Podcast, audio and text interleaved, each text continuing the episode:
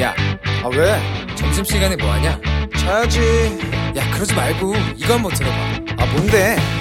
지금 당장 라디오를 켜봐 나른한 오후 깨울 시사 토크쇼 모두가 즐길 수 있고 함께하는 시간 유쾌하고도 신나는 시사 토크쇼 오태훈의 시사본부.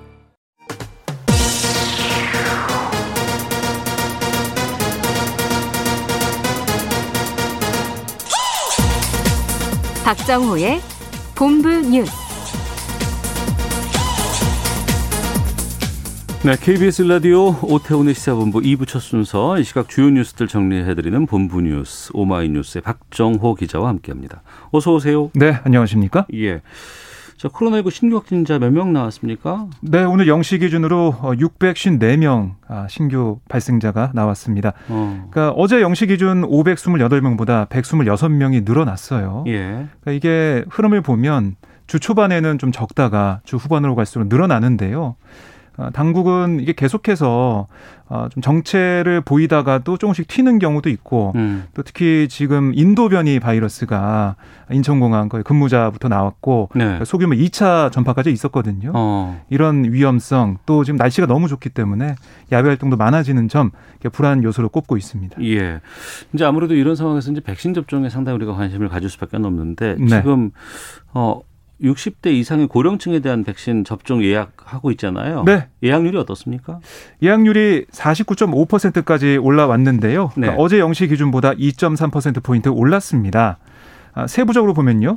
지난 6일부터 시작된 70세에서 74세 어르신의 접종 예약률이 62.4%, 또 10일부터 접수한 65세에서 69세의 예약률 54.7%, 그 13일부터 시작된 60세에서 64세 38.8%, 그래서 60세에서 74세까지가 지금 한 49.5% 절반가량 왔는데요.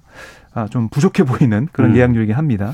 백신 부작용 우려하시는 분들이 꽤 계신다면서요. 네, 그러니까 나는 왜 이 백신을 맞냐? 난 어. 저거 맞고 싶은데 이런 말씀 많이 하시더라고요. 예, 예. 그래서 정부는 이 백신 접종의 중요성 거듭 강조하고 있습니다.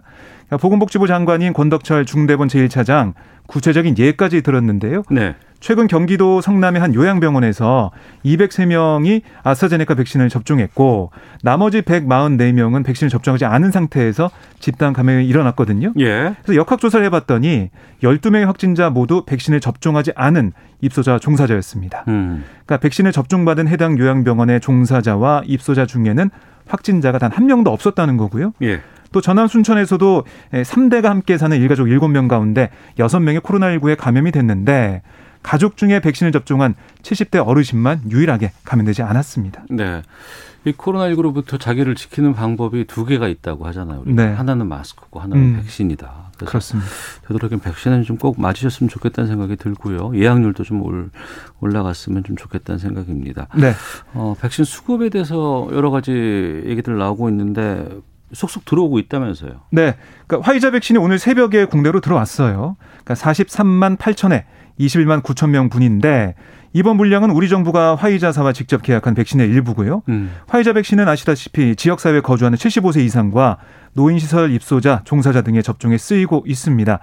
아, 그동안 좀 수급 불균형으로 인해서 화이자 백신 1차 접종 기존 예약자에 대해서만 제한을 해서 시행을 했고 2차 접종 위주로 진행을 했어요. 네. 이게 텀이 너무 길어지면 안 되니까요. 그러니까 맞춰서 한 거고 이제 백신이 순차적으로 차질 없이 공급되면서 오늘 20일 그러니까 이번 주 토요일부터 화이자 백신 1차 접종을 정상화할 예정입니다. 네. 자, 한미 정상회담 위해서 문재인 대통령 오늘 오후에 미국 갑니다. 어, 주요한 의제들이 많이 있잖아요. 네. 어, 역시 뭐 백신 반도체, 뭐 대북 정책 공조 이런 게 되겠는데요. 네. 백신 스와프 등을 통한 백신 수급 문제 해결 그리고 기술 이전을 통한 이 국내에서의 백신 생산 그러니까 한미 양국 간 백신 협력 강화 방안이 좀 폭넓게 다뤄질 것으로 예상이 되고요. 바이든 대통령은 또 이 반도체 배터리 공급망 강화를 위한 대미 투자를 요구할 것으로 보여요. 음. 아, 그러니까 이게 보면은 미국은 이제 반도체 보릿고기라고 하는 상황이 됐고 네. 뭐 우리는 뭐 이 백신 보릿고개다 수급 상황이 좋지 않다 이런 지적이 있었는데 음. 그러니까 이 반도체와 배터리 이 투자 이 공급망 강화를 우리가 지렛대 삼아서 백신의 협상에 있어서 좀 유리하게 가져갈 수 있지 않겠냐 아, 이런 분석이 나오고 있습니다. 아, 또 한미 정상은 이 바이든 행정부의 대북 정책 검토 또 대화 재개를 위한 공조 방안 이걸 놓고도 의견을 교환할 걸로 예상이 되고요. 예.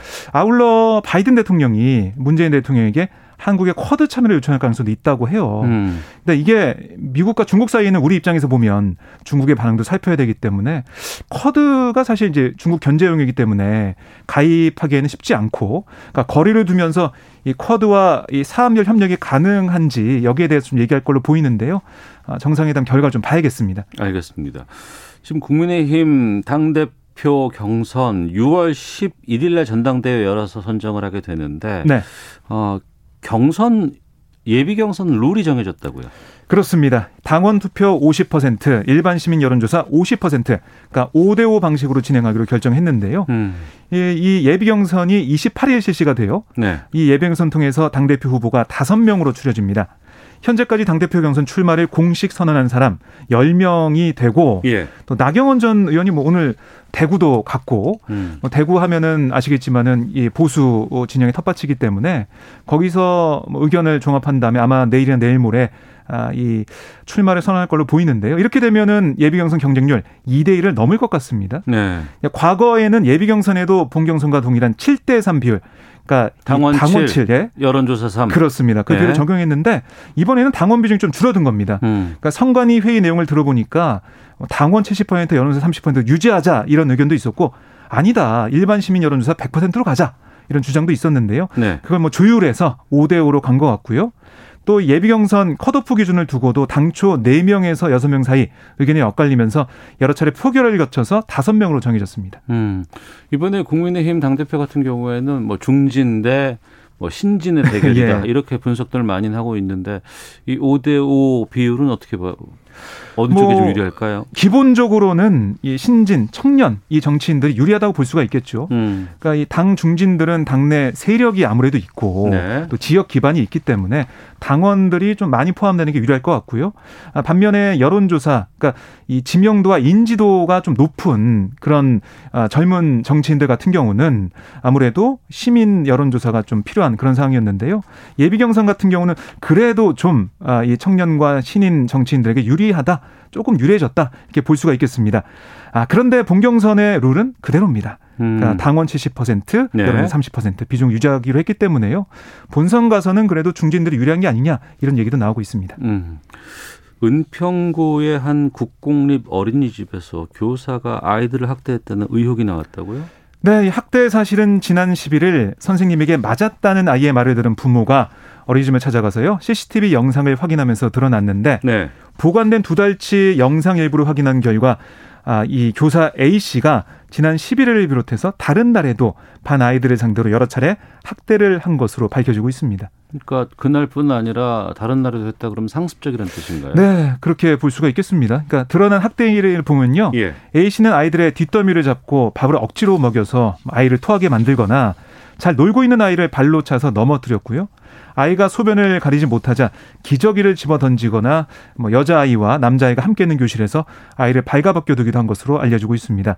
또 곤충 모양 장난감을 극도로 싫어하는 아이의 옷 속에 음. 그러니까 여러 개 집어넣어서 괴롭히거나 여자아이의 머리채를 잡는 모습도 있었다고 하는데요. 네네. 같은 반 교사 B 씨는 이 교사 A 씨의 이런 학대 사실을 알면서도 방조한 것으로 전해지기도 했습니다. 어. 아, 신고를 받은 경찰은 CCTV 등을 통해서 사실관계를 조사하고 있습니다. 아유, 이 부모님 마음이 얼마나 좀 안타까울까 싶은데. 그렇습니다. 네. 알겠습니다. 자, 방금 아, 본부 뉴스 오마이뉴스의 박정호 기자와 함께했습니다. 이 소식까지 전해드리도록 하겠습니다. 말씀 고맙습니다. 네, 고맙습니다.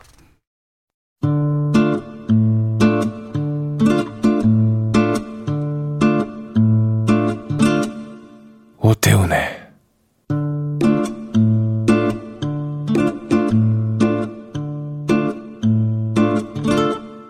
시사본부 네, 1시 11분 지나고 있습니다. 시사본부는 청취자 여러분들의 참여 기다리고 있습니다. 샵 9730으로 의견 보내주시면 되고요. 짧은 문자 50원, 긴 문자 100원, 어플리케이션 콩은 무료입니다. 팟캐스트와 콩, KBS 홈페이지를 통해서 시사본부 다시 들으실 수 있고 유튜브를 통해서도 생중계되고 있습니다. 유튜브에서 일라디오, 시사본부 이렇게 검색해 보시면 영상으로도 만나실 수 있습니다. 오늘 부처님 오신 날이자 수요일입니다. 전문성과 현장성 살아있는 고품격 범죄 수사 토크를 지향하는 아는 경찰 시작하겠습니다. 배상훈 전 서울경찰청 범죄심리 분석관 나오셨습니다. 안녕하십니까? 안녕하십니까. 김은배 전 서울경찰청 국제범죄수사팀장 함께하십니다. 안녕하십니까? 안녕하십니까. 예. 어, 저희가 2주 연속 다뤘던 내용입니다. 한강공원에서 숨진 채 발견된 고 손정민 씨의 어, 여러 가지 사망적 행, 사망 전의 행적 이런 것들에 대한 궁금증들도 많고 또 요즘에는 여기저기서 관련된 정보들이 많이 지금 나오고 있어요. 이런 가운데 어, 몇 가지 좀 변화된 상황이 있어서 두 분과 좀 말씀을 나눠보도록 하겠습니다. 먼저 그 손 씨와 함께 술 마셨던 친구, 이 친구 쪽에 공식 입장이 나왔습니다. 이건 배상훈 교수님께서 좀 정리해 주시죠. 예. 그 친구 측을 대리하는 음, 법무법인의 변호사분께서 어, 그 입장문이라고 해서 A4를 한 17장 정도 입장문을 하셨습니다. 17장이나 돼요? 예, 상당히 예, 예, 많 예. 기네요. 왜냐하면 지금까지 이거 이- 제기됐던 여러 의문들, 의혹들 뭐 이런 부분, 그러니까 그 손정민 씨 부친께서 문제 제기했던 분들에 대한 사항을 조목조목 그 해명을 하는 과정, 특히 이제 뭐 어, 말하자면 뭐 신발 문제라든가 신발을 버린 문제라든가 그리고 왜 그 새벽 시간에 전화를 안 했느냐의 문제라든가 조목조목 관무했고 물론 초 초반에는 이제 그이 이 사건에 대한 유감을 표시를 했고요. 예. 고인에 대한 애도도 표시를 했고 아까 말씀드린 것처럼 한 10건에서 16건 정도의 제기되는 문제들에 음. 대해서 조목조목 해명을 하셨고 여러 가지 이제 왜 어, 처음부터 처음부터 어떤 입장이나 이 사과를 안 했느냐에 네. 대한 이, 그 얘기도 그 안에 들어 있다고 봅니다. 어, 그동안 의혹 제기들이 상당 부분 이 그 친구에게 집중돼 있었거든요. 왜 그렇죠. 신발은 왜 버렸냐, 휴대전화는 왜 바뀌었냐, 왜 아침에 연락은 안 했냐, 또 경찰 조사 받을 때 왜 변호사를 데리고 갔느냐, 뭐 여러 가지 뭐 이게 다 나왔는데 그러면 이 17장 분량의 입장문을 통해서 그 문, 의혹들은 다 해결이 됐다고 보세요. 어떻게 판단하십니까? 지금 일단은 그 5월 27일, 5월 17일 날 발표를 했는데 네. 해명문이라고 하지만 변명문이죠. 일단은 그 일반 그 고인의 부친 쪽에서 의혹, 제기하는 의혹이라든지 아니면 일반 네티즌이라든지 일반 여론들이 그 의심을 제기하는 게 많았었거든요. 네. 그래서 조목조목 반박은 했습니다. 음. 내용을 들어다 보니까 실제적으로 그 친구 친구가 신발 버린 내용 같은 경우도 뭐 토사물이 묻어가지고 딱 밑창도 낡았다 해서 버렸던 어머님이 버렸던 거로 하던지 휴대폰 바뀐 거에 대해서는 전혀 기억을 못 하고 있어요. 그러니까 음.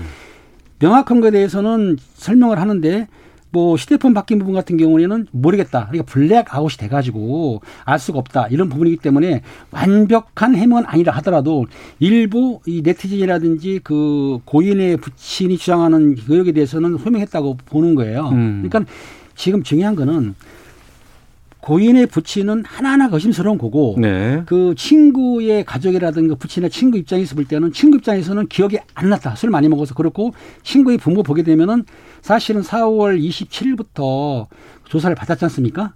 4월 26일부터 조사를 받았어요, 사실은. 음. 친구가 받고 뭐 프로파일이라든지 알다시피 그 갖고 있던 패드라든지 아니면 집 집안에서 가택수익도 한 걸 알겠어요. 네. 물론 블랙박스는 당연하고 임시처를 했는데 무려 그 친구가 여섯 번 정도의 조사를 받았다는 거예요. 일반인 잘 몰랐겠죠. 음. 그리고 친구의 부모, 부라든지 어머니라든지 그리고 그 블랙박스까지 모조리 압수를 해가지고 했는데 네. 자기들은 그 내용에 대해서 친구를 빨리 신고 안 한 부분이 있지 않습니까? 그거는 아마 그 어머니끼리는 아는 사이인데도 새벽에 전화하기가 힘들어서 그렇게 했다라고 그렇게 말을 하고 있어요. 어떻든 이 정 변호사가 해명문을 내는 것에 대해서 일부에서는 아 수긍이 간다 하는 부신도 계시고 일부에서는 자기 변명뿐이다. 라고 해서 반박하는 분도 있는 상황입니다. 음, 조금 아쉬운 건 그런 거죠. 그러니까 변호사를 통해서 입장문 플러스 네. 사과, 그러니까 뭐 여러 가지 이 유감의 표시, 사과 같은 거 이런 것도 직접 그 부모님, 그 친구의 부모님이 하셨으면은 좀 더 아, 직접 하셨으면 예예예. 이게 이거는 이제 변호사를 통한 입장문이잖아요. 그렇죠. 예. 그러니까 어이 뭐이 정도 물론 물론 그런 것도 이해하죠. 왜냐하면은 조사가 다 끝나고 경찰 수사가 발표한 다음에 하겠다는 얘기인데 어. 그렇다 하더라도 너무 지금 지금 길게 됐고 본인들이 다 조사를 이제 받은 상태니까 예. 조사를 안 받은 상태라면 모르지만 어. 조사를 어느 정도 다 받은 상태라고 하면 그 정도의 입장 정도 입장이 아니라 음. 어 어쨌든 거기 있던 아이가 하나는 죽고 하나는 그렇게 됐으니까 그- 그게 사실은 좀 부족하지 않을까 제 개인적인 생각은 그럽니다. 그러면 그 이 입장문에 대해서 그 손정민 씨 가족 유족들의 입장은 어떻습니까? 음 그러니까 그 부친께서는 단적으로 일거의 가치가 없다라고 하십니다. 아, 못하겠다. 왜냐하면 이것은 어. 이것은 변호사의 입장문이고 예. 변호사의 입장문을 본인이 어. 예, 가타부터 얘기하는 거는 그건 사실 적절하지 않다라고까지 얘기를 하십니다. 그러니까 표현이 좀 더 좀 더 센 표현인데 어. 그러니까 예. 그 고인의 부친 입장에서 볼 때는 지금 발표한 해명분이 추가적으로도 사실을 발표한 게 없다는 내용도 있고요. 네. 그리고 그 친구라면은 지금까지 서운하게 그렇게 행동을 할 리가 없는데 그렇게 행동했다. 또 그리고 지금 17일 날 해명하는 것에 대해서 유족에, 유족에 대한 도리가 아니다. 그러니까 감정적인 것도 있다고 보는 거예요. 음. 그리고 죽은 후에 아마 3일 동안은 사, 연락 안 했던 것 같아요. 어떻든 간에. 어. 이쪽에서는 이제 미안해서 안 했다고 하지만 음. 본인 그 부친 입장에서 볼 때는 서운했던 거고 그리고 친구가 사망한 친구를 찾으려는 노력이 없었다라고 지금 생각하고 있어요. 그분이. 네. 그리고 이제 조문도 갔잖, 갔는데 늦게 갔지 않습니까? 밤늦게. 거기에 대해서 서운한 감정이 있는 거고 지금 제일 중요한 거는 그 친구분이 해명문을 냈지 않습니까? 변호사를 통해서. 근데 그걸 읽어본 다음에 아, 이거는 좀 낙관적이 아니냐. 그러니까 자기들이 죄가 없고 경찰에서 당연히 이걸 뭐 사고사로 정하는 거기 때문에 좀 느긋하게 너무나 부럽다. 이런 식으로 얘기를 했어요. 그 고인의 부친께서요. 그러니까 지금 고친이 부인은 정식 사과도 안 했기 때문에 답답하다. 변호사를 통해서 해명문을 밝혀하는 거는 자기 책임을 면제하는 것 뿐이지 진실한 사과가 아니라고 보고 있는 거죠. 그러니까 많은 분들이 여러 가지 뭐 음모론도 나오고 여거 뭐 문제점들 다 제기했지만 중요한 건 진실이 밝혀지는 것 아니겠습니까? 그리고 진실을 밝히기 위해선 경찰의 수사가 가장 중요한 것인데 지금 몇 개의 수사 결과 같은 것들이 좀 나오고 있거든요. 언론 통해서 좀 정리를 좀 해주시죠. 어, 오늘 나온 부분은 이제 어, 원래 그 3시 47분부터 4시 20분 사이에 뭔 일이 벌어졌을 것이다. 네. 라고 추정하면서 그 안에 42분 동안을 추적이 핵심이다라고 봤는데 그 앞뒤로는 그러면 대부분의 뭐 증거 자료라든가 이런 것들이 지금 남아 있기 때문에 그런 거죠. 예, 그랬는데 이제 요번 나온 어. 그 낚시꾼 7명에 대한 목격담은 예. 이- 이것과 예상이 달라진 거예요. 왜냐하면 그 낚시꾼들의 목격담이 확인된 거 보니까 4시 40분에 음. 강물 속으로 걸어가는 남자를 봤다. 네. 그럼 지금까지 알고 있던 그 시간이 아니라 음. 실제로 그 시간 때는 이 친구분은 귀가하는 중이었고 네. 그때 손정민 씨, 만약 그 사람이 손정민 씨라고 하면은 그때 이제 일이 벌어지는 상황. 아 그러면 그 낚시꾼 여러 명이 어, 한강으로 들어가는 뭐 추격을 받다거나라는 증언과 그 시간을 봤을 때 그럼 그게 만약에 손정민 씨가 맞다 그러면 친구는 그때 이미 그 한강 공원을 빠져나가는 상황인 예, 건가요? 빠져나가서 귀가하는 상황이고 어. 그렇죠. 대략적으로 사, 4시 40분이 맞다고 하면은 예, 맞고 그, 예. 부- 그, 그 사람이 손정민 씨가 맞다고 하면은 맞다고 한다 그러면 그러니까 이제 시간대가 음. 우리가 애초에 규명해야 되는 42분이 아니라 네. 그뒤 시간이었던 거죠. 어. 그러니까 물론 그거를 이제 경찰에서는 전체적으로 다 확인하고 있었고 네. 또 12일부터 낚시꾼들을 조사했나 봅니다. 음. 12일부터 14일까지 예, 소환해서 조사를 하고 그 각각 일곱 명에 대해서 각각 진술을 확인했고 그리고 또한 어제죠 그 시뮬레이션도 했나 봅니다. 그러니까 그 사람들이 목격할 수 있는 위치가 맞는지 네. 소리가 맞는지 어. 그리고 실제 그 빛의 정도 말하자면 잘못 볼 수도 있지 않습니까? 네, 근데 네. 볼수 있는 위치였다. 그래서 그 정도까지 확인됐는데 문제는 그분이 손정민 씨인지는 모르는 거예요. 그러니까 어. 누군가가 들어간 건 맞는데 예. 그분이 손정민 씨는 아직 모르겠다. 수사 중이다라고 어. 하고 있는 거죠. 그동안 일주일 사이에 나온 그 수사 상황에 대해서는 어떻게 보고 계세요? 김은배 지금 팀장께서는. 경찰에서는 그, 그, 그 당시에 한강 그 부근에 지냈던 154대 차량에 대해서 일일이 점검을 했습니다. 네. 근데 그 결과에 다른 지금 목격담이 나왔는데 당시에 일곱 명이 따로따로 모였어요. 일곱 명이 모여서 낚시를 하던 중에 그 중에 한 명이 남성이 무릎 한강에 들어가면서 무릎에서 가슴까지 가는 걸 본 거예요. 그러니까 네. 사람이 저기 있다가 소리를 쳤는데 음. 당시에 조사를 경찰이 해보니까 물론 조사할 때 분리해 조사를 합니다. 다섯 명 정도가 볼 때에 4시 40분경에 남성이 수영하듯이 들어가더라. 음. 들어갔어요. 그런데 왜 신고를 안 했을까요? 네, 의심이 네. 가지 않습니까? 어, 그런데 예. 가끔 한강에서 사실은 수영한 사람이 있어요. 새벽에요? 예, 예.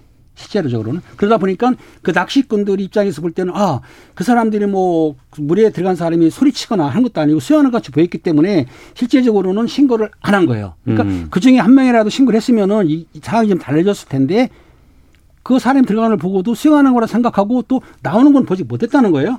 그리고 그 사람들은 다시 게임 끝난 다음에 가버린 거예요. 음. 이 내용이 사실은 처음에 진술을 않다가 이번에 차량을 일일이 하는 과정에서 드러나게 됐기 때문에 이제서야 그 당시에 입수한 사람의 목격자가 나왔는데 실제로 그 입수한 사람이 손정민 씨라고는 아무도 확인할 수는 없는 거죠. 왜냐하면 음. 네. 그날 서울시에서 63명이 실종자가 발생을 했는데 그중에 6명은 신원을 찾지 못했어요. 그럼 6명 중에 한 명일 수도 있지 않겠냐라고 어. 보는 분이 있고 어떤 쪽에서는 아 그러면은 손정미 씨가 누워 있다가 어떤 이유든지 무수에 들어간 거 아니냐 하는 두 가지 설이 좀 나오고 있는 거죠. 이게 이제 그, 그 새벽 시간에 어, 취객이 한강에 들어갈 수 있느냐. 근데 가끔 그런 경우가 있어갖고 하지 말아야 될 행동인데 네.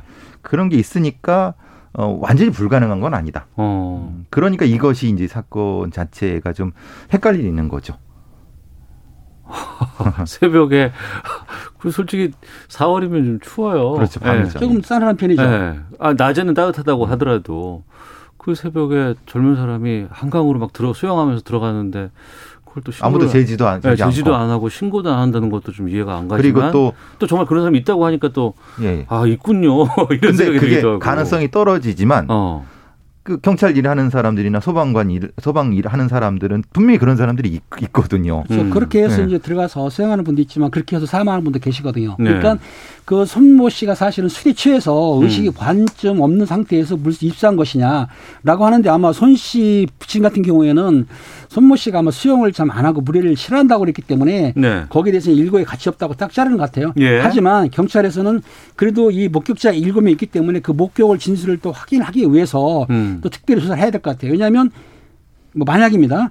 그 목격자들이 본 사람이 사망했던 손모 씨라고 한다면은 이건 이제 사고사로 단정이 되는 거지 않습니까? 네. 그러니까 목격자들의 진술도 다시 한번 확인해야 되지만 어. 실제적으로 그 당시에 손모 씨가 들어갔다고 한다면 손모 씨의 부검할 때 입었던 옷 같은 거 그런 물에 그렇지 않습니까? 양발이라든지 다시 한번 정확히 검증을 해서 과연 그 당시 4시 40분에 입수한 사람이 손 씨가 맞느냐 아니냐 이게 관건인 거죠. 음. 그리고 지금 이제 그 친구분의 휴대전화 수색은 지금 성과는 없습니다.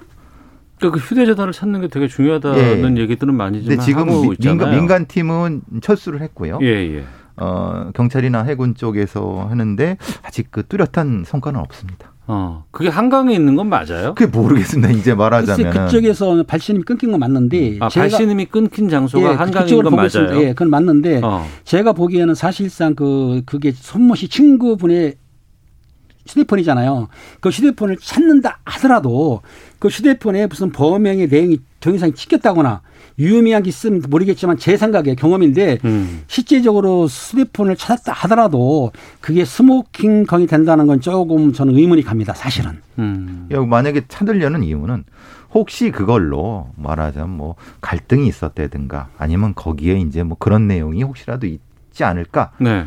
그러면 뭔가 좀 뭐 이 이 실마리가 있지 않을까라는 추정 때문에 찾는 거지. 그 팀장님 말씀하신 것처럼 거기에 뭐 진짜 뭐가 확실히 있어 꼭 찾아서 뭐 한- 그런 부분은 아닌 거고 음. 찾으면 도움이 많이 될 것이다라는 쪽으로 했는데 사실 뭐 성과가 없는 그럼 거죠. 지금까지 공개된 수사 결과만 종합해 본다 그러면 그 동안은 술, 술 먹은 건 다 맞고 그렇죠. 블랙아웃 정도의 양을 뭐, 뭐 둘이서 마셨던 아홉 병을 거는 먹었으니까 그렇죠. 아, 맞았다고 한다고 하더라도 애초에는 어 그냥 술김에 어떻게 그 옆에서 있다가 자다가 쓰러져서 밑으로 떨어지지 않았나라고 했는데 그게 아니고 본인이 스스로 걸어 들어갔을 가능성도 지금 있다고 보는 거 아니겠습니까? 그게 그 수영한 사람이 맞다 그러면 맞다고 하면 그렇죠. 근데 어. 그건 아직 확정할 수가 없는 거고. 확인 안된 거기 때문에. 네. 또 하나는 이제 그 아홉 병 정도의 많은 술을 실제로 먹었다는 건 아닙니다. 네. 산건 맞는데 산건 얼마나 맞다. 각각 먹었는지에 대한 어. 거는 또 다른 문제이기 때문에. 그리고 그 아버지가 주장하시는 아니 보니까 뭐 카카오톡이라든가 그 전화 휴대전화에서 사- 사용된 것들을 확인해 봤더니 그게 상당히 많다더라. 계속해서 사용됐다더라. 이건 어떻게 됐나요? 그러니까 어, 어제 오늘 공개된 건데요. 그러니까 그때쯤에 말하자면 그 2시부터 4시 사이에 실제로는 그 손정민 씨의 핸드폰이 사용되면 안 되는데 음. 데이터의 사, 데이터 사용량이 많더라라는 네. 걸 문제 제기하시는 거죠. 어. 그러면 그것은 누군가 쓴 거 아니냐? 예. 우리가 보통 back data를 를 이제 돌아가게 할 수는 있지만 그 정도의 사용량은 아닌다라는 어. 얘기를 지금 문제 제기하시는 거고 예. 그거는 이제 디지털 포렌식을 통해서 경찰이 발표할 내용입니다. 어. 그러니까 발표하게 되면 실제로 거기서 말하자면 어느 사이트를 들어갔다든가 아니면 뭐 흔히 말 SNS 뭘 썼, 그런 거 나오면은 그거에 음. 대한 수사는 이제 결과가 명확히 되겠죠. 지금 아무튼 경찰에서는 그 사건 이후로 4월 26일부터 5월 15일까지 손 씨의 친구분, 가족, 엄마 그리고 가택수색부터 해가지고 압류를 다 한 상태예요. 그럼 네. 포렌식도 해가지고 확실하게 지금 수사를 했는데도 정확하게 지금 발표를 못하고 있습니다. 신중을 기하는 거죠. 그런 와중에 지금 목격자가 일곱 명이나 발견됐기 때문에 좀 더 수사에 활력은 붙었는데 음. 경찰에서는 지금 명확하게 증거 확보 안 됐기 때문에 이걸 사고 사다 아니면 이게 사건이라고 정확히 발표를 안 하는데 제가 보기에는 한 1, 2주 내에 사건 결과를 발표해야만이 네. 그래야만이 이제 그 가족도 그렇고 또저 친구분 가족도 그렇고 피해자 가족도 그렇고 이 내치등 같은 경우에도 어느 정도의 그 진정이 되는데 아직도 지금 경찰에서 신중하게 생각하기 때문에 발표를 안 하는 것 같습니다. 그 부분은 이제 혹시 이제 손주명 씨가 아닌 또 다른 실종자일 수도 있는 겁니다. 그러니까 네. 그건 또 기다려 봐야 되겠죠. 조금만 기다려 보면은 음. 어 다른 어떤 신고가 들어올 수도 있으니까 그것도 좀 필요한 부분인 거죠. 네. 기본적으로는 그 어찌됐건 간에 우리 주위에 있던 젊은 청년이 안타깝게 숨진 것에 대해서는 너무 안타깝고 그렇죠. 마음이 아프고 또 추모하는 마음을 갖고는 있어 있어요. 근데 또 이례적으로 이 추모 열기가 너무 뜨겁고 너무 관심이 높다라는 지적들 좀 나오는 것도 많고요. 한편에서는 뭐 불신이라든가 음모론까지도 지금 너무나 과하게 지금 제기가 되고 있는 상황입니다. 3489님은 어, 술 마시고 놀던 친구가 죽은 것도 충격일 텐데 너무 하는 거 아닌가 싶어요. 확실하도 확실하지도 않은 걸 친구를 위해서라도 확실하게 수사가 되고 또 결과가 나와야 된다라고 생각 합니다라는 의견도 주셨는데 이 사건에 대해서 많은 관심이 이렇게 몰리는 이유는 두 분께서는 어떻게 보세요?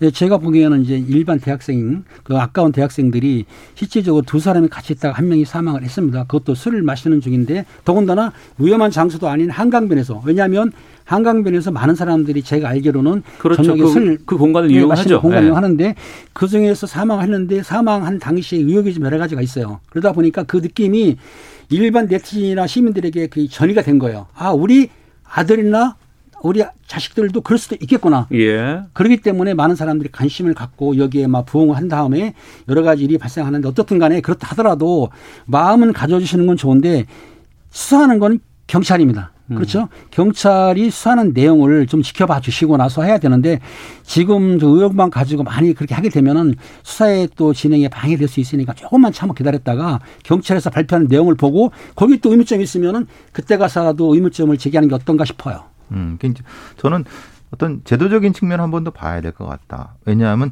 경찰이 수사를 하는 거를 어느 정도까지는 공보를 해줄 필요는 있는데 네. 그걸 일일이 다 할 수는 없는 거지만 음.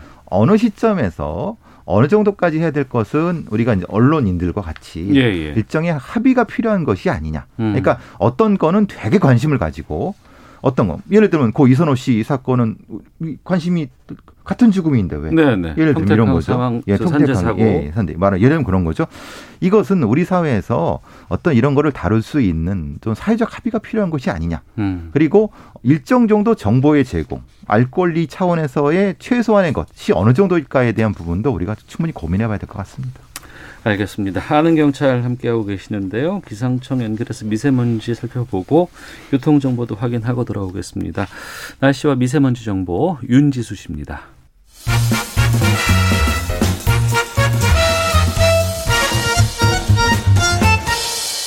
오태훈의 시사 본부. 네, 아는 경찰 다시 돌아왔습니다. 어, 인천의 한 노래 주점에서 손님을 살해를 했고 또 그 이후에 시신을 유기한 피의자의 신상이 공개가 됐습니다. 인천 노래 주점 살인범 87년생 허민우라고 공개가 됐는데요. 김은배 팀장님, 이 뭐 혐의라든가 신상 공개된 배경부터 좀 설명해 주시죠. 그렇습니다. 간단하게 설명하게 되면요. 지난달 22일 날 오전 2시 23분경에 인천 중구에 있는 모 심포동에서 노래 주점에서 40대 남자가 노래방에서 노래를 먹고 노래를 부르며 술을 마셨는데 주인하고 시비가 됐어요. 술값 시비가 됐는데 그 피해자 피해당한 분이 112로 신고를 했어요. 어. 그러니까 그 분들 느낀 거야. 주, 네. 그 업주가 그래서 그 주먹가발로 해가지고 피해자를 사망을 시켰습니다. 그런 다음에 신체를 훼손을 했습니다. 예. 그리고 마트에 가가지고 락스 같은 거 사와서 흔적을 없앤 다음에 자기 비어있는 노래방에 이틀 동안을 유기시킨 다음 이틀 후에 차를 가지고 강화도라든지 돌아다니다가 결국에는 부평구에 있는 철마사이라고 있어요. 네. 거기 숲에다가 유기한 사건입니다. 어. 그런데 그 4월 26일 날 그 실종된 부친이 신고하는 바람에 경찰에서 수사를 하다가 본인이 그 업주를 체포를 했습니다. 음. 지금 말하면 허민호 씨를 체포했는데 네. 처음에는 자백을 부인했지만 음. 경찰들이 아내를 수색을 해보니까 네. 혈흔하고 피해자의 인체 일부가 나온 거예요. 아 노래 주점에서 예, 그 안에서 있었어요. 예, 화장실 이런 데서 그렇기 때문에 그걸 증거로 되니까 자백을 했습니다. 어. 자백하는 바람에 사체도 찾았어요. 어. 근데 이게 이제 언론에서 신상을 공개하라고 하니까 인천청에서 일곱 명의 의원들이 이 강력 사건에 대해서 심사를 했습니다. 그래서 네. 찬성을 했기 때문에 그 이- 이민 허민우 씨에 대한 신상이 공개가 됐는데 뭐 나이 34살, 그다음 뭐 키가 1m 78, 한 100kg 되고요. 이런 내용이 시- 공개가 됐고 사진까지 공개됐기 때문에 음. 지금 일반 시민들이 아 허민우가 어떤 사람이다 이런 내용을 알게 된 거죠. 그 원한 관계 있는 사람은 아닌 것 같고. 네, 아닌 것 같고 당시에 이제 약간 그 술값 시비 플러스 사실 그때 그 영업을 하게 된 게 방역법 위반의 소지가 있을 수 있는 거죠. 지금 새벽까지 영업 못하죠. 못하죠. 그렇죠. 네. 그러니까 그걸 가지고 이제 술값 시비 와중에 그런 얘기가 됐나 봅니다. 이제 어. 누가 먼저 시작했는지는 모르지만 어쨌든 예, 예. 그런 상태에서 이제 어, 신고를 하게 됐고 신고를 완료되진 않은 상태에서 어, 전화가 끊긴 거죠. 음. 이제 그 과정에서 아마 이 허민우가 피해자를 공격해서 사망케 하겠고 그런 상태인데 사실 이건 과학수사 하는 사람들이 조금 많이 고생을 많이 했죠. 왜냐하면 실제로 이 허민우는 증거를 없애기 위해서 여러 약품을 썼지만은 사실 그 하수구 안쪽에를 뒤져봅니다. 하수구 안쪽을.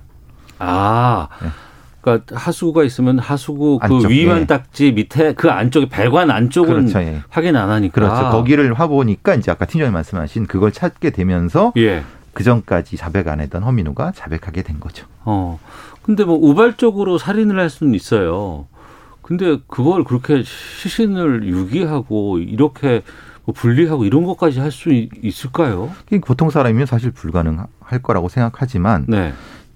허민우가 이제 뭐 사실 이게 폭력 조직 조폭이죠. 쉽게 말하면 조폭이죠. 그렇죠. 어. 그러니까 그 이전에도 비슷한 뭐 살인은 아니라 하더라도 네네. 비슷한 어떤 폭력 범죄가 많이 있었나 본데요. 전과가 많이 있어 갖고 음. 어 사람을 그 상하게 하는 부분에서는 아마 전력이 있었던 것 같습니다. 그러니까 사실 가능했던 것 그래서 같아요. 허민호에 대해서 조사를 해보니까 실제적으로 작년에요.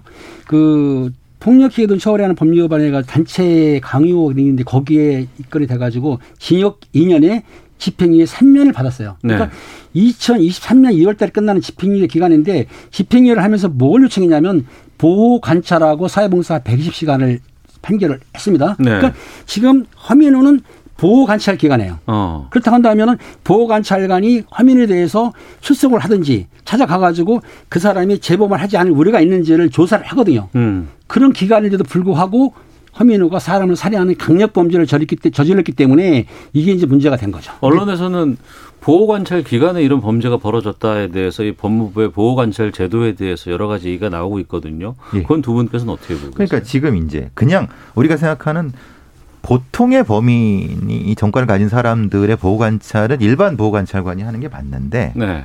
이게 조폭이란 말이에요. 음. 조폭의 행동대 이게 이걸 보호 관찰관들이 하는 게 맞을까? 다른 차원에서 좀 좀 밀착 보호 관찰이라든가 밀착 감시가 돼야 되는 것이 아닌가? 네. 그랬으면 좀 이런 것까지 되지 않았을까라는 문제 제기가 있는 건데 음. 문제는 법에 허점이 있는 거죠. 왜냐하면 아무리 조폭이라 하더라도 네. 인권이 있고 그렇기 때문에 그렇게 밀착 감시를 할 수 있느냐? 법적인 그거가 있느냐? 음. 이런 논란이 되는 겁니다. 네. 그러니까 그러니까 분명히 이게 위험한 사람은 맞는데 음. 우리의 법 체계상에서 지금 하고 있는 보호 관찰 이상으로 어떻게 할 것인가에 대한 분명히 법적인 것이 있어야 된다고 봅니다. 그러니까 보호관찰에 관한 법률이 있기 때문에 법무부에 있어요. 그러다 보니까 보호관찰을 지정해가지고 보호관찰하는 건 맞습니다. 그런데 그 화면을 지도하거나 감시하는 건 감독하는 건 맞는데 일단은 작년 같은 경우에 한 여섯 번 정도를 면담에서 했던 것 같아요. 네. 근데 코로나가 발생한 이후부터는 조금 전화 통신으로만 물어본 거예요. 별일 어. 없느냐 이렇게 물어보면은 그 보호관찰 하는 사람이 자기가 성실하게 산다고 얘기를 하지 다른 범죄를 한다고 네. 말을 안 하지 않습니까? 당연히 그러니까 그렇게 하겠죠. 아, 그렇죠. 예. 그럼 문제가 없는 거예요, 이게. 그렇잖아요. 그렇죠. 리고 본인들이 현장 가가지고 한두 사람이 지금 직업도 있고 어. 또 거주한 도 있고 그렇다고 한다면은 등급이 다될 수는 있지 않습니까? 그러니까 음. 실제적으로 속마음까지는 알 수 없기 때문에 겉에 나타난 그 행활, 생활 패턴이라든지 본인의 진술만 듣고도 좀 소홀하게 하지 않겠느냐라고 볼 수 있는 거예요. 그러니까 음. 그럼 여기서 저는- 더 문제 제기하는 건 조폭들을 어떻게 관리해 왔느냐. 어. 사실은 그 부분을 문제 제기해야 되는 거예요. 예, 예. 그죠? 그러니까 보호 일반 보호 관찰관의 어- 업무는 그대로 한 거예요. 음. 근데 조폭 관련되는 사람들은 어떻게 해야 될 것인가? 그러니까 그 부분이네. 영화 보면은요, 네. 뭐 형님 나오신다 그러면 쭉 그렇죠. 나오잖아요. 이제 기- 쭉 기다리고 있다가 그럼 그 범죄로 인해서 죄값을 다 치르고 만약에 나온 사람들, 근데 그게 이제 뭐 조직폭력배, 조폭, 이른바 이런 사람들이면 그 이후에 관리는 어떻게 되는 거예요? 그러니까 말씀드린 대로 어. 아까 집행유예 3년이라고 한다면은 네. 3년 동안은 보호관찰할 수는 있습니다. 네. 그 물론 기간은 그 판사가 정해주는 건데 네. 3년 동안 보호관찰 기간 중에 알다 말 알다시피 같이 동고동락 할 수도 없고 밀착 감시를 안 해요. 음. 그거는 이제 법무부에서 정하는 보호관찰관의 얘기고 경찰에서는 경찰에서는 옛날에 그 우범자 관리 카드가 있긴 있었어요. 예. 있기 때문에 조폭을 관리를 합니다. 그러니까 좀 두목급은 한 1회, 1개월에 1회 정도. 그리고 일반 폭력배는 3개월 1회 정도를 동향 감시를 하는데 요게 근거가 없어요. 규칙으로 돼 있어요. 어. 그러니까 문제는 경찰과 직무집행법상의 치안 정보 이런 거에 해가 규칙을 만들었는데 이게 상위법이 아닙니다. 근데 만약에 형기를 끝나고 나온 사람이 있는데 형사가 만나가지고 내용 물어보면은 아니 나는 처벌을 받았는데 왜 내 사상을 간섭하고 인권 침해하냐면 할 말이 있을까요 없을까요? 없는 거예요. 그러면 이 상황에서 지금 이런 일이 벌어졌으니 이후에 재발 방지라든가 좀 더 이제 보완을 하기 위해서는 어떤 것들이 필요하다고 보세요? 그러니까 지금 일반 규칙으로 돼 있는 예, 규칙으로 돼그 있죠. 우범자 관리 부분을 예. 예. 상위법으로 올리거나 음. 근데 그 부분은 사실 인권 쪽에서 문제 제기를 많이 할 많이 거예요. 하겠죠. 예. 네, 네. 그게 지금 빈 공간이라는 겁니다. 어, 우범자 관리 부분에 그렇죠. 대해서. 예. 그, 그 우범자도 이런 아주 폭력성이 위험한 사람들에 대한 우범자 관리를 예. 어떻게 할 것인가는 지금 좀 애매한 상태입니다. 음. 이것도 논의해 봐야 되겠네요. 그렇죠. 어. 항상 보면 그래도 일이 일어나고 나서는 논의하고 바꿔야죠. 그렇죠. 예, 그런 부분에 대해서 빈틈이 또 있을 음. 수 있으니까.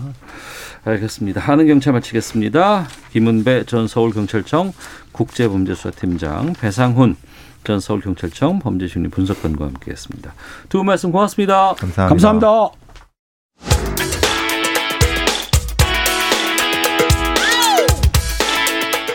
오태훈의 시사본부는 여러분의 소중한 의견을 기다립니다.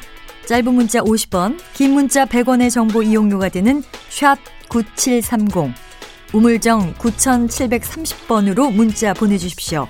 KBS 라디오 앱 콩은 무료입니다. KBS 라디오 오태훈의 시사본부. 지금 여러분은 대한민국 라디오 유일의 점심 시사 프로그램을 듣고 계십니다. 네, 이스라엘과 팔레스타인 사이의 시위와 충돌 시작이 되다가 지금 폭력 또 공습 뭐 계속해서 지금 벌어지고 있고 사상자가 속출하고 있습니다. 오늘 뉴스 소다에서 어, 이스라엘과 팔레스타인 분쟁의 배경 또 이게 어떻게 정리가 될 수 있을지 좀 짚어보는 시간 갖겠습니다.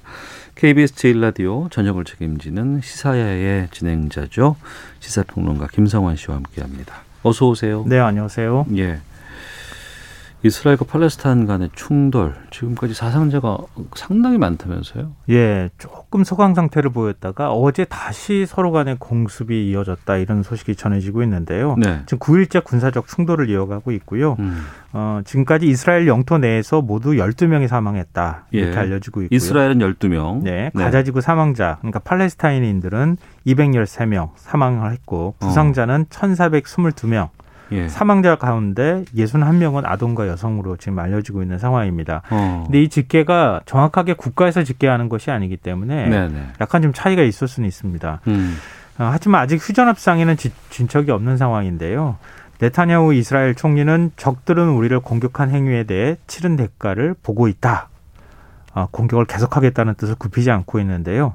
이집트가 양쪽에 휴전을 제안했다고 합니다. 네. 근데 하마스는 수용했는데 이스라엘은 현재까지 아무런 반응을 보이고 있지 않다 이렇게 현지 매체가 전하고 있는 상황입니다. 하마스는 팔레스타인 내에 뭐 무장단체 이렇게 뭐 이해하면 정당이라고도? 이해할 수 있을 것 같고요. 정당도 되고. 예, 뭐 왜냐하면은 미국에서는 테러 단체로 규정하고 있어요. 예. 그런데 팔레스타인 내에서는 또 정당 역할을 하고 있어서 음. 이 서로 간에 보는 시각 차이가 있습니다. 네. 이스라엘과 팔레스타인 간의 뭐 영토를 향한 것, 뭐 종교적인 갈등 이런 건 엄청나게 네, 오래됐었는데 맞아요. 이게 지금 이 일이 벌어지는 게 가자 지구라는 곳이잖아요. 네. 어떤 곳이에요, 여기가? 이게 역사가 복잡한 만큼 영토도 굉장히 복잡하게 돼 있어요. 네. 실질적인 지배 권한을 누가 갖고 있느냐 이것도 좀 복잡한데요. 가자 지구는 팔레스타인 영토입니까? 어, 팔레스타인 자치를 허용한 지역이다 이렇게 표현하는 게 가장 정확할 것 같아요. 네. 이번 기회에 한번 영토를 머릿속으로 그려보시면서 어, 얘기를 들어보셨으면 좋겠는데요. 이스라엘 영토는 지중해 연안에 있죠. 근데 요르단과 이집트 시나이 반도 사이에 끼어 있습니다. 이렇게 약간 좀 찌그러진 마름모 모양을 하고 있어요. 이스라엘의 영토가. 네. 근데 이게 원래 팔레스타인 땅이었던 거죠. 그렇죠. 더 거슬러 네. 올라가면 네. 이스라엘 땅이었다고 또 네. 얘기하고 있는데 흔히 팔레스타인 자치지구라고 부르는 곳이 두 곳이 있어요. 그러니까 가자 지구하고 요르단강 서안 지구. 이제 그 이게 그곳인데 요르단강 서안은 이스라엘 동북쪽 요르단과 국경을 맞대고 있습니다. 그러니까 바로 그 안에 예수라, 예루살렘이 위치해 있는 거예요. 네. 근데 또 예루살렘은 서예루살렘은 이스라엘이 지배를 하고 있지만 동예루살렘은 이스라엘이 지배는 하고 있지만 국제법상 팔레스타인 자치지구 안에 들어가 있어요. 어. 이스라엘 지배하는 것은 불법입니다. 예. 근데 가자지구는 이스라엘 서남 쪽에 조그만한 모자이크 조각처럼 붙어 있어요. 이 이집트 바로 위에 붙어 있는데요. 어, 동서로 10km, 남북으로 40km 정도의 아주 좁은 지역입니다. 음. 그러니까 이스라엘이 1967년 3차 중동 전쟁으로 이 지역을 지배했다가 네. 2005년 군 병력을 철수했어요. 어, 그렇지만 국경에 8m가 넘는 높이의 장벽을 쌓고 해상까지 봉쇄를 했습니다. 음. 그 이스라엘 장벽 쌓는 모습 아마 기억하실 거예요. 네. 이곳에 살고 있는 200만 명의 팔레스타인 주민들은 외부로 나갈 수도 없고 또 외부에서도 들어올 수도 없는 상황입니다. 어, 기본적인 생필품은 물론이고 물과 전기 뭐 이런 걸 다 이스라엘의 허락하에 한정적으로 공급받고 있는 상황이기도 해요. 어. 근데 이 어디로 도망갈 수도 없는 바로 이곳에 사람들을 사실상 가둬놓고 이스라엘이 미사일 폭격을 퍼붓고 있다 이렇게 생각하시면 될 것 같습니다. 그럼 가자 지구에서 살고 있는 팔레스타인 주민들 네. 이분들은 자유가 없어요? 밖으로 그러니까- 못 나가요? 그 밖으로는? 예, 그렇죠. 이스라엘의 허락하에만 나갈 수 있는 거죠. 아 그래요? 예, 이스라엘이 해상도 봉쇄했고 해상 쪽에 접해 있거든요. 예, 예. 근데 그 육, 국, 아, 육지 쪽은 전부 다, 다 장벽을 다 쌓아놨기 때문에 음. 이스라엘 허락 없이는 바깥으로 나갈 수도 없는 상황입니다. 그렇군요. 그동안 충돌이 여러 번 있었는데 이 정도로는 아니었어요. 지금 네타냐후 총리 같은 경우에는 우리가 공습한다라고 말할 정도. 원래 이게 뭐 지역 분쟁이라든가 뭐 소규모로 갈등이 있다가도 대통령이나 뭐 총리가 아 그건 뭐 뭐 곧 정리될게요. 뭐 하면서 정리하는 상황이었는데 네. 지금 이 충돌 이 양상이 된 건 어떻게 된 겁니까? 아, 이게 정치적 배경이 좀 깔려 있다고 그렇게 얘기가 나오고 있는데요. 그 일단 충돌의 그 배경 원인이 됐던 사건부터 좀 알아보면 좋겠는데 이것도 좀 복잡하긴 해요. 이 사건의 발달이 돌, 동예루살렘에서 시작이 됐습니다. 네. 서예루살렘이 조금 크고요. 동예루살렘은 아주 작게 붙어 있는 지역인데요. 유엔의 철수 공고를 무시하고 이스라엘이 이 지역을 불법적으로 장악하고 유대인 정착촌을 건설해 왔습니다. 음. 유대인 정착촌이 바로 이 동예루살렘에서 시작된 얘기인데요. 19세기 유대인들 사이에서 시오니즘이 확산이 됐잖아요. 근데 그때가 이제 오스만 투르크가 지배하던 시절이었는데 지금의 동예루살렘 지역에 사람들이 유대인들이 들어가서 팔레스타인 주민들로부터 땅을 막 헐값에 사들이기 시작합니다. 네. 근데 그걸 입증할 자료는 없어요. 음. 그냥 사들였다고 얘기는 하고 있는데요. 그러니까 근데 유엔에서 철수 권고하니까 아 이건 우리가 돈 주고 정당하게 딴 상이니 아 산 땅이니까 불법적으로 점령한 게 아니라서 우린 못 나간다 이렇게 버틴 거예요. 네. 정착촌 건설을 계속 강행해 왔는데 유대인 정착민들이 팔레스타인 주민들을 퇴거시켜 달라 법원에 제소를 해요. 음. 1심에서 승소를 합니다. 네. 그러니까 붕괴한 팔레스타인 주민들과 유대인들 사이에서 폭력 사태가 벌어졌어요. 어. 그러다가 지난 5월 7일 이슬람 최대 명절 있죠. 라마단. 예. 이 라마단 기간 중에 이 끝나기 닷새 전에 예루살렘 성전산에 있는 알 아스크 아, 아크산 모스크에 모여서 기도를 하고 있는데 이 이슬람 순위파에서는 이날을 권능의 밤이라고 부르면서 굉장히 신성하게 여겨요. 네.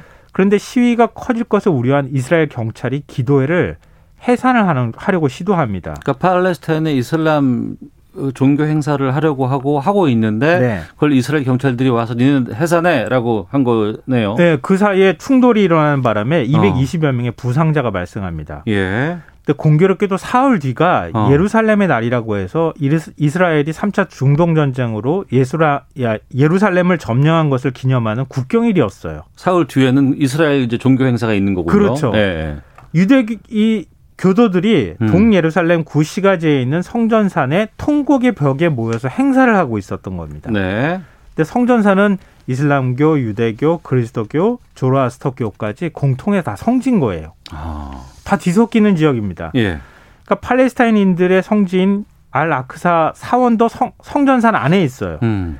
이 이스라엘 경찰이 폭력 사태를 예방한다는 이유로 기도회에 참석하러 온 팔레스타인 청년들을 강제로 또 해산시킵니다. 네. 그러자 팔레스타인 무장정파 하마스가 도저히 못 참겠다. 음. 그러면서 이스라엘에 로켓포를 발사하면서 이번 무력 충돌이 시작이 된 겁니다. 아, 하마스에서 로켓포를 또 쐈군요. 거기다. 예, 처음에 일단 쏜 거는 하마스에서 먼저 쏘고 이스라엘은 그보다 훨씬 더 많은 로켓포를 쏘고 어. 아이언돔이라고 해서 이스라엘은 미사일 방어 시스템이 작동하거든요. 네네. 아마 그 화면으로 많이 보셨을 거예요. 음. 그러니까 천발 쏘면 한 몇십 발밖에 이- 이스라엘에 떨어지지 않는 상황인데 이스라엘에 쏜 미사일은 그냥 떨어지고 있는 상황인 거죠. 가자 지구에. 음. 그러면 뭐 여러 가지 갈등 아니면은 분노, 종교적인 이유 이런 것들로 시작이 됐다고는 하지만 아니다 이게 사, 표면적으로는 그런데 그게 아니고 뒤에는 정치적인 계산들이 또 있다더라라는 이면이 또 존재를 한다는 건 무슨 말이에요? 뭐 종교적인 이유는 아주 오래 전부터 수천 년 전부터 계속돼 왔던 거니까요. 그건 네. 좀 어, 부차적으로 두더라도 음. 적대적 공생 관계가 나올 만큼의 정치적 계산이 깔려 있다 이런 얘기가 나옵니다. 적대적인 공생 관계요? 네. 어. 그러니까 네타냐후 이스라엘 총리의 지지율이 바닥인 상황이거든요. 네. 15년 장기 집권에 따른 피로감도 있고 또 부패 스캔들에 휘말려 있거든요. 음. 근데 지지 기반이 많이 악화된 상- 상태인데 최근 2년 사이에 네 번이나 총선을 지르고도 치르고도 연립 정부를 구성을 못했어요. 네. 연정 협상 주도권을 쥐고 있는 반 네타냐후 파는 연정을 위해서는 아랍 정당과 연대가 필요해요. 네. 근데 이럴 경우에 네타냐후 총리는 실각하게 되잖아요. 네. 그러니까 극우파들의 지지도 이끌어내고 반대파가 이슬람 쪽에 있는 어 그 정당하고 연정을 하지 못하도록 하기 위해서는 하마스하고 더 적극적으로 무력 충돌을 할 수밖에 없다. 그러니까 네타나후 총리가 실각 위기에서 이 위기를 돌파하기 위해서 하마스와 무력 충돌을 하고 있다. 예, 그것도 감수하면서까지 어. 이런 일을 벌이고 있다. 더 강경하게 대응하고 있다 이런 거고요. 예. 팔레스타인 자치 정부도 두 파로 나눠져 있어요. 음. 이번에 공격을 주도하고 있는 무장정파 하마스는 서안 지구를 사실상 통치하고 있거든요. 네. 근데 아까 제가 그 지리적인 특성을 말씀드렸잖아요. 음.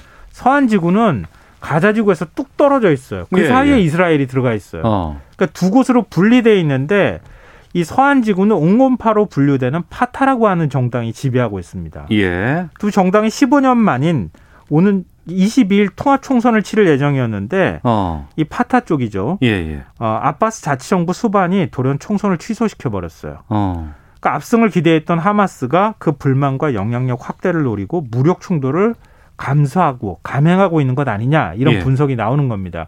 그러니까 서로 간의 이해, 이해 가 딱 맞아 떨어졌다는 얘기예요. 음, 그러니까 양쪽에 뭐 정치적인 계산들이 깔려 있을 수도 있는데 문제는 그러면서 팔레스타인 국민들뿐 아니라 무고한 국민들 어, 주민들이 이스라엘도 예, 그렇고 피해를 주민들이 보고 있는 거죠. 피해를 참 보고 있는 서글픈 건데. 일인 거죠.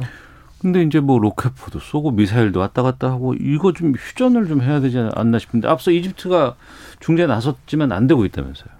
결국 미국이 나서지 않으면 안 되는 상황인데요. 유엔, 어. 유엔 안전보장 이사회가 열리긴 했는데 미국의 네. 반대로 무산이 됐어요. 바이든 대통령은 이스라엘은 자신을 방어할 권리가 있다 이러면서 오히려 이스라엘을 옹호했거든요. 네, 네. 트럼프 대통령 집권 시절에 미국 대사관을 예루살렘으로 옮겨가지고 굉장히 시끄러웠었잖아요. 그랬습니다. 예. 바이든 정부가 들어서면 달라질 거라고 생각했는데 음. 별로 달라진 게 없는 거 아니냐 뭐 네. 이런 얘기가 나오는데 바이든 정부는 중동에서 발을 빼고 인도 태평양 전략에 집중하려고 하는 그런 이제 어, 국제적인 이 방향들을 세웠던 거 아닙니까? 쿼드 하라고 막 계속 그러는 거 아니에요? 네, 우리에게도 이제 그런 네. 사실상의 압박을 가하고 있는 상황인데요. 이런데 만약에 중동 정세에 뛰어들게 되면은 음. 다시 발 빼기 어려운 상황으로 갈 것이다. 네. 이런 걸 우려하고 있는 상황이고요. 민주당 내에서도 우리 버니 샌더스 그 상원 의원이 굉장히 많이 비판을 하고 있는 상황이기도 합니다. 음. 그러니까 미국 내외적으로 지금 다 지금 곤란한 상황에 끼어 있고요. 네. 만약 양측의 무력 충돌이 좀 더 심해지면은 중동 정세가 막 출렁거리지 않겠습니까? 어. 어, 더군다나 이 하마스는 어, 순위파 쪽 이거 아 시아파 쪽이거든요. 예. 이란 쪽이 이제 겨, 그 지원을 해주고 있어요. 어. 미국은 또 이란과 핵협상을 해야 되는 상황이잖아요. 그렇죠. 이 상황이 악화되면 핵협상도 깨질 위기에 처해 있는 겁니다. 어. 그러니까 미국이 섣불리 여기에 뛰어들기가 굉장히 어려운 상황에 놓여 있다는 거죠. 예. 앞서 하마스는 중재를 받겠다고 했는데 지금 이스라엘은 아니라고 하는데 네. 이 상황이 언제까지 갈지 또 미국은 어떤 입장을 나올지 좀 지켜봐야겠습니다. 아유 궁금해서 좀 살펴봤습니다. 시사평론가 김성환 씨 함께했습니다. 고맙습니다. 네, 고맙습니다. 예, 시사본부 마치겠습니다. 내일 뵙겠습니다. 안녕히 계십시오.